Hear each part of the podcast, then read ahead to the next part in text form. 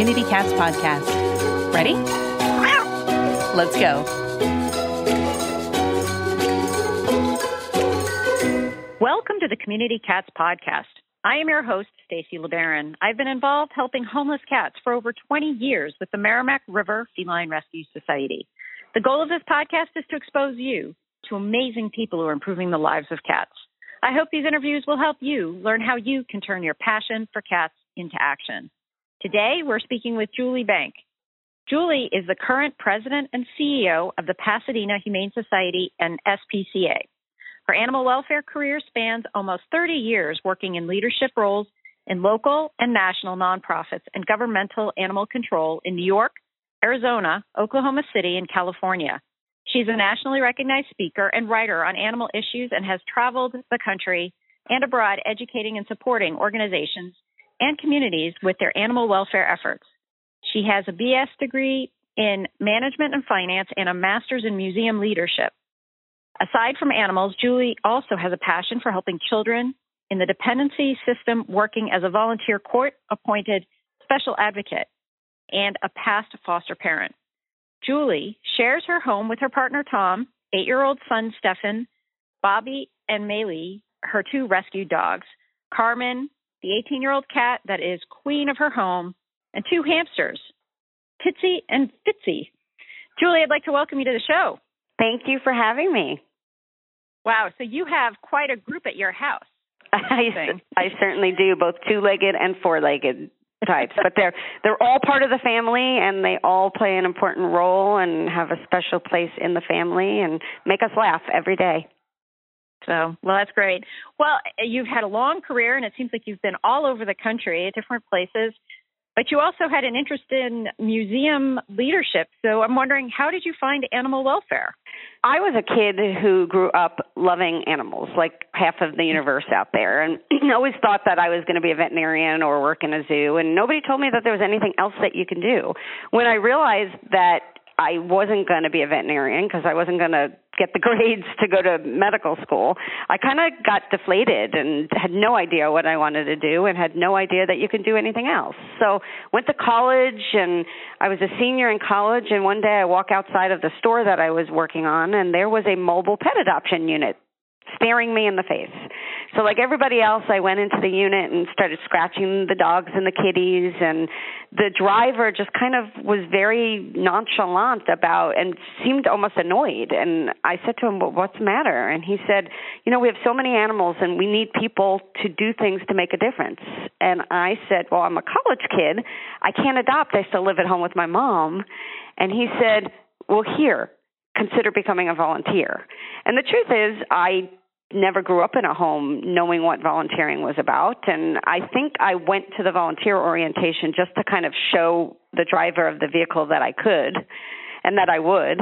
And when mm-hmm. I got there, a light bulb went off in my head. I said, wow, there is this world of nonprofit out there. There is this world of animal welfare out there that I had no clue about. And I knew right then and there that I wanted to learn everything that I could about the animal welfare movement and do everything that I could in my power to make a difference in the lives of animals and people and their relationship. And that's that's pretty much how it all began. It all began when this this kind of older, crabby guy shoved a volunteer application in my hand, and I really believe very strongly that that moment was meant to be. And it also reminds me all the time of the power of one interaction. I mean, this guy putting a volunteer application in my hand basically shaped my life in a way that I could never have imagined or dreamed. So every day when I have interactions with people, I always have that in the back of my head, knowing that, you know, I could be shaping people's experiences with animals. I could be shaping people's future in their own personal life. I actually have the driver's picture in my desk that I look at on a regular basis just to remind me that we all have a responsibility to be mentors and to educate a, a lot. And it's really kind of shaped who I was and started shaping my career. That's great. Yeah, I mean, I, we all have these, I think, these touches, you know, yeah. these touches that come to us, and and some of the touches stick and, and some don't. And then the ones that do, though, are forever etched in our minds and, and our memory. And really do set the path. I was I was in uh, urban studies, and I wanted to be an architect, and I went from that to helping hundreds of thousands right. of cats over twenty years. And, um, you know, it's just because of meeting people who are so incredibly passionate, and they give you this energy.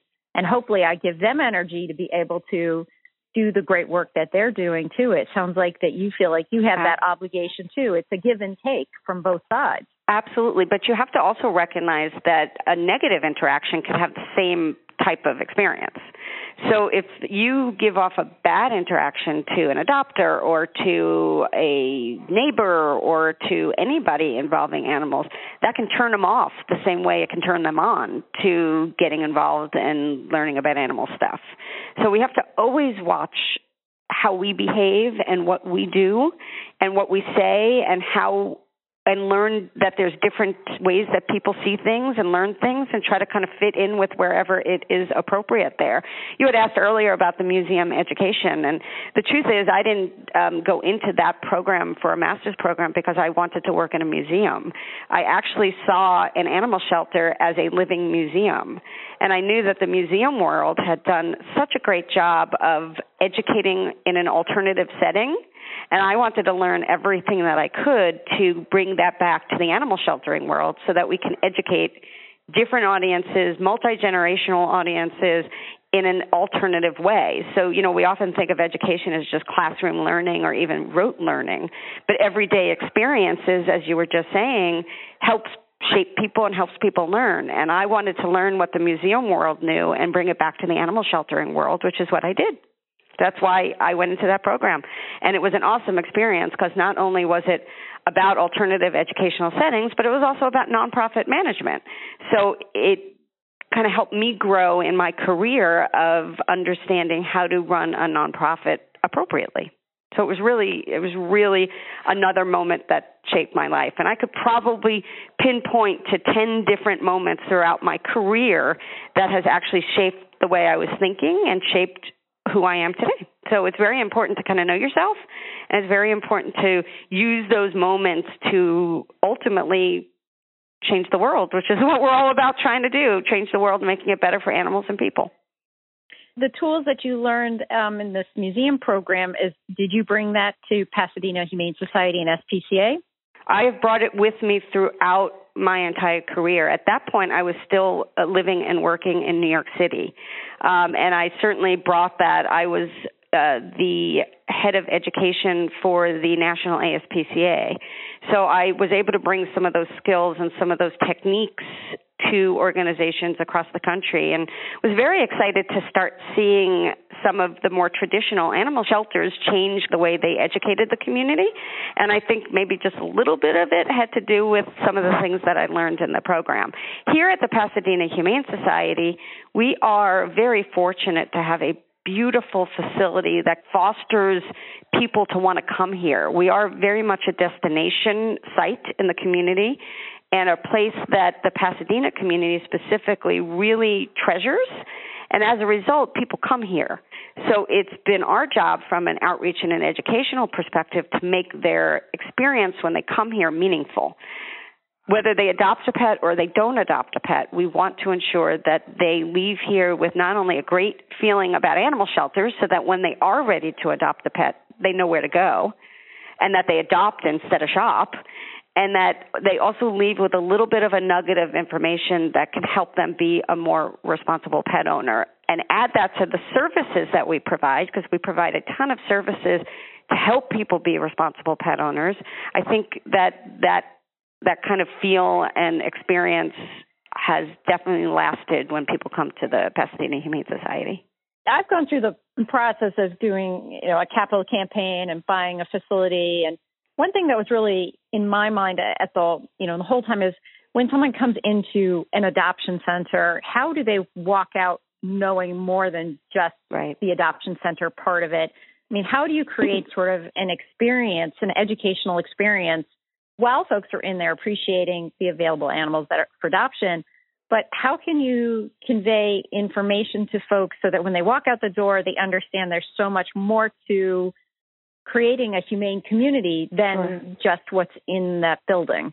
Well, it's definitely a multi-pronged approach, and often we tend to do one thing and one thing well, but we don't really look at it from a full multi-picture perspective. And it takes everything from the education of the staff that's working with people and making sure it's consistent and that your messaging is right, to the signage that you put on your wall, to the handouts that people get when they leave, to the uniforms that they're wearing, to the facility itself and what it looks like. Everything has an impact. And, you know, it's really important to take the time to sit down and really say, what is our message? What are we trying to convey? And we often get so caught up in the million different issues that we have to face and see every day that because of that, we don't really focus. So I would certainly recommend in focusing on the different issues, looking at what's most important in that particular space and making that space very relevant. But even something as far back as, you know, how clean is your facility? If you're trying to say, be a responsible pet owner, but you don't have a clean facility, then none of the messages that you're trying to portray to people are going to last, because all they're going to see is the facility, is maybe overcrowding, is the smell in a facility, is the the staff cleaning appropriately, is the staff proactive and nice to me. All that kind of stuff goes into your plan of trying to get the messages out there. So it really requires a lot of thought and requires a lot of processing and sometimes institutional change. That's one of the things that I have found in the organizations that I've worked at, is that there's been a lot of stagnant, we've always done it this way, mm-hmm. and I don't live in the stagnant world. I live in the what's on the other side of the rainbow world, and then try to kind of work there to get there. And people need to not be afraid of the word change. For me, the word change is an exciting word because it means possibilities. But I do know that a lot of people hear the word change and it becomes very scary and frightening. It's fine the way it is. Why do we need to do it differently? Well, you need to do it differently because times have changed. The customers have changed. Our young people have demanded that we do things differently in our community. And those are the people that we need to reach so that twenty years from now, we're still doing a great job. So I say the word of the new millennium is change, and it's a good one. If you like the Community Cats podcast and would like to help promote community cats in your state, then we need you. We're looking for a couple of people from each state to be Community Cats ambassadors. What do you get by being an ambassador? You'll be mailed a promo kit of items to use to help promote the show at any event that you attend in your state. If you don't attend many events, hey, that's okay too. Do you have a network of people that love Community Cats? You can help with emailing groups in your state to let them know about the C C P and offer them the benefit of Community Cat swag. The more we can spread the word about the show, the more we can do to help cats across the country. Please email Stacy, S T A C Y, at community cats podcast dot com if you'd like to represent your state. Thank you. The Community Cats podcast will soon be a year old, with over two hundred episodes profiling amazing people who are all making a difference in the lives of community cats. If you would like to support the show but not be a sponsor, feel free to contribute to our efforts by going to w w w dot community cats podcast dot com and follow the donate link. Help us to continue to provide excellent programming. Could you share with me in detail what programs the Pasadena Humane Society has for community cats? Absolutely. So the Pasadena Humane Society is a full-service animal shelter. We also do animal control services for eleven different cities in Southern California. So we have a pretty broad reach of um, services and opportunities for people. Alongside of adoptions and animal control work, we also have a full wellness clinic, a full behavior center, and lots of other proactive programs. So a couple of the things that we do, we have what we call the Neely Scent Cat Center, which is a whole area dedicated to nothing but cats, and that's obviously our incoming cats and the cats that are up for adoption. But we also have a whole area that works with our feral or semi-feral or community cats, depending, I know different people call it different area. And for us, those are those cats that just are not ready for general population and ready for adoption. And we have two staff members whose job it is is to do nothing but cat behavior issues. And they work with every one of those cats to try to get them to the point where they're comfortable to be able to be placed up for adoption. And those kitties that are not at that point or won't anytime soon become at that point, we do have a program called the Employ-a-Cat Program. And the Employ-a-Cat Program is basically working with communities, businesses, barns, individuals' homes to try to place these cats so that they can live out their lives in a positive way, but also have a little bit of a job. Maybe their job is to keep the rats away. Maybe their job is to watch over the property on a very different perspective. And we work with the adopter to ensure that they understand the needs of those animals. Also, as part of our wellness clinic, which is called Snip, we have a full spay-neuter program where the customers can come, they can rent a trap from us, they can trap a cat, bring it in, we will spay-neuter the animal, ear-tip the animal, and teach them about managing a colony or even just that one cat. And that program is one hundred percent free to the community member. We also do a lot of education, not only over the phone, on our website, but right at our front counter. So when someone comes and or calls and says, you know, I have a cat problem, our work is to jump right into action to educate them about T N R, educate them about community cat issues, and try to encourage them to become a full-fledged community member overseeing community cats in their area, and then to utilize our services and to work with that. Our animal control officers are equipped with all the information that they need as well to educate the community members if they get flagged down in, in the street or if they get that. So it is, it is a main part of our work that we do here. We are still seeing a huge amount of cats coming into the animal shelter, and we are extremely committed to having that number go down and trying to not only save lives, but also make sure that we can find amazing homes for these incredible animals. So we kind of look at it from a full service, from both the front, starting at the front counter on the field, all the way to our wellness clinic. Our behavior helpline is available. It's a free behavior helpline that we have for individuals to call about their problem animal issues, but also to call about their cats' behaviors. So if they have a problem with cats, not only in the community, but their own personal cat, it's a free helpline that can help people. And then a couple of times a year, we offer workshops for the community on feral cats, community cats, and T N R, and what we can do to support them. So you had mentioned the numbers of cats. Are you seeing a trend line going down in Pasadena, or are you is Are, are you at a point where you're more like a maintenance level? I don't know the history of whether you you were at higher levels and then saw yeah. a decline and, and sort of leveled off.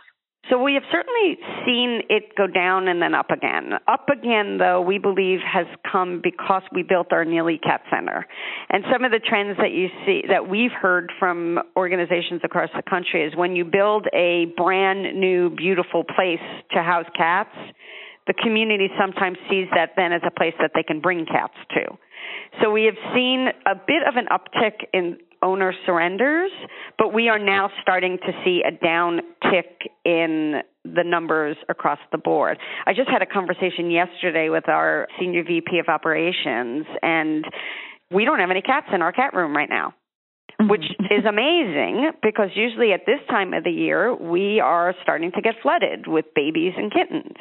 And while our veterinarian has certainly seen a few pregnant kitties coming in the door, we are not yet seeing the masses that we have seen in the past.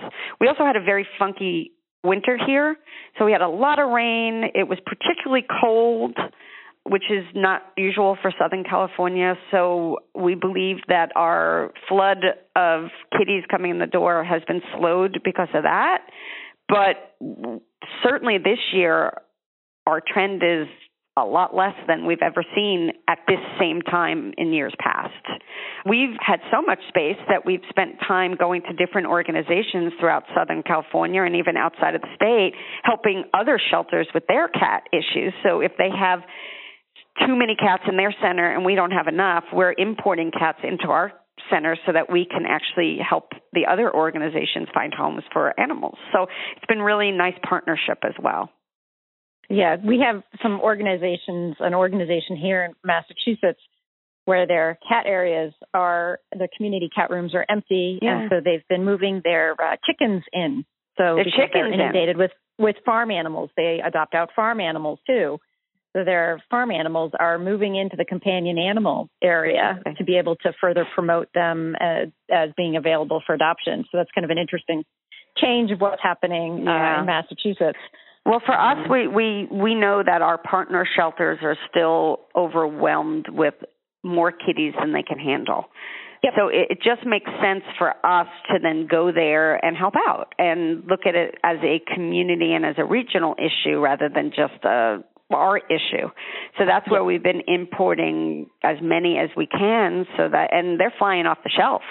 I mean, it's pretty amazing to me how sometimes just a change of scenery, they could be at one facility for a long time and then you just bring them to another facility and they'll get adopted in a day. Just something about the shift of energy and the change of scenery makes a big difference in the lives of those animals. So now we know that the summer's coming, and with the summer, the switch goes on, and then we get the cats more than yep. we really want. But luckily, it hasn't switched yet, and we'll be prepared when it does. So, Julie, I was thinking, you know, with all of your uh, experience, what advice would you give a C E O of an organization, large or small, as to what would be their sort of your best advice for somebody who is in a leadership role for an organization? I think the number one thing that you have to do is look at your operations, small or big, as a business. You have to really look at it all from how can you grow this business, and also look at it from a strategic perspective. Sometimes we get so caught up in our day-to-day stuff, that one cat, that that one issue that we're dealing with, that we often neglect the bigger infrastructure and the bigger processes that we need to do. I mean, the ultimate goal is to grow and to get to the point where you are meeting the needs as set forth in your community. The only way I believe that you can really do that is to look um, it as a business. You have to make sure you have your finances in order. You have to make sure that you have a training plan for your staff. You have to make sure that all of your H R issues are appropriate, because otherwise you're going to be wasting time running around constantly dealing with struggles that you don't really need. Your fundraising, is your fundraising solid? And are you using all the techniques that you need to do to do the best job that you can? Once you look at all that kind of stuff, then you can start meeting the needs on a level. So if your C E O is also the one cleaning the kennel, then you're neglecting some of the business stuff that you need to really focus on. And then, of course, having a plan and having it be strategic is really important. I think a good leader has a vision, and a good leader communicates that vision. And when you communicate that vision to your team, the hope is that your team's going to follow with you on your vision. And you need, and that includes your board, includes your staff members, includes your volunteers, and ultimately includes your public. So that's important as well as you continue in the path of whatever it is that your goal is. And make sure it's a, an attainable goal. If you're a group of three people, you know, you're not going to do a T N R for all of New York City. You need to make sure that, that the vision is somewhat realistic. I mean, there should be a reach to it, but it needs to be realistic too. Well, that's exactly that's exactly true. I mean, you obviously want to see what it looks like, and you want it to be in ten years, but right now is important. You know, the other thing that I think that people need to think about is celebrating those small things. If your goal is to end overpopulation in your community, that's a really broad goal. Um, but if you can look at your little small little things that happen every day, and then all of a sudden recognize how successful you've been, it helps a lot in you continuing. Because if you don't celebrate those small goals, you're going to get overwhelmed and burnt out because you're never going to be able to achieve that bigger goal. So sometimes just kind of really stepping back and using your data that you have, paying attention to the data, not just focusing on anecdotal stuff, not just focusing on fear or the stuff that kind of gets us the most angst out there, and really focusing on those small little amazing things. And then ultimately, three years later, you can look at it and go, wow, look at all that we've done. We might not have reached the end goal, which was the bigger, possibly unattainable goal, but we've done so much to get there, and we should celebrate that. Julie, if folks are interested in finding out more about the Pasadena Humane Society, how would they do that? We would love anybody to learn more about us, and they can go to our website at Pasadena Humane dot org, and you can find out how to get me directly if you have any questions of me or any of our amazing staff members who can give you more information. We have over nine hundred volunteers here who are smiley and happy and are happy to be here and making a real difference in the community, so we encourage people to get involved as a volunteer as well if you live in our area. Obviously, we always accept donations, and you can do all of that online. I had to put that shameless plug in there. Sorry. Oh, sounds good. Everybody's got to do it. I know. Um, is there is there anything else you'd like to share with our listeners today? Kitties deserve so much in animal shelters, and often they have been neglected, and it's the time of the cat. I mean, I, like the way I say is once you go cat, you never go back. Um, it's really the time for us to be focusing everything that we can on not only elevating the status of cats in our community, but also making sure that their experiences at animal shelters are amazing and that they ultimately find new homes. And that is really what it's all about. And I think the time now is when we all have to really rally around the cat and and um, make a make a huge difference there. It's it's slowly happening, but I'd love us all to work together to continue to make it shine for kitties. Julie, I want to thank you so much for agreeing to be a guest on my show, and I hope we'll have you on in the future. Yeah, I would love that anytime. Thank you. Thank you for listening to Community Cats Podcast. I would really appreciate it if you would go to iTunes, leave a review of the show. It will help spread the word to help more community cats.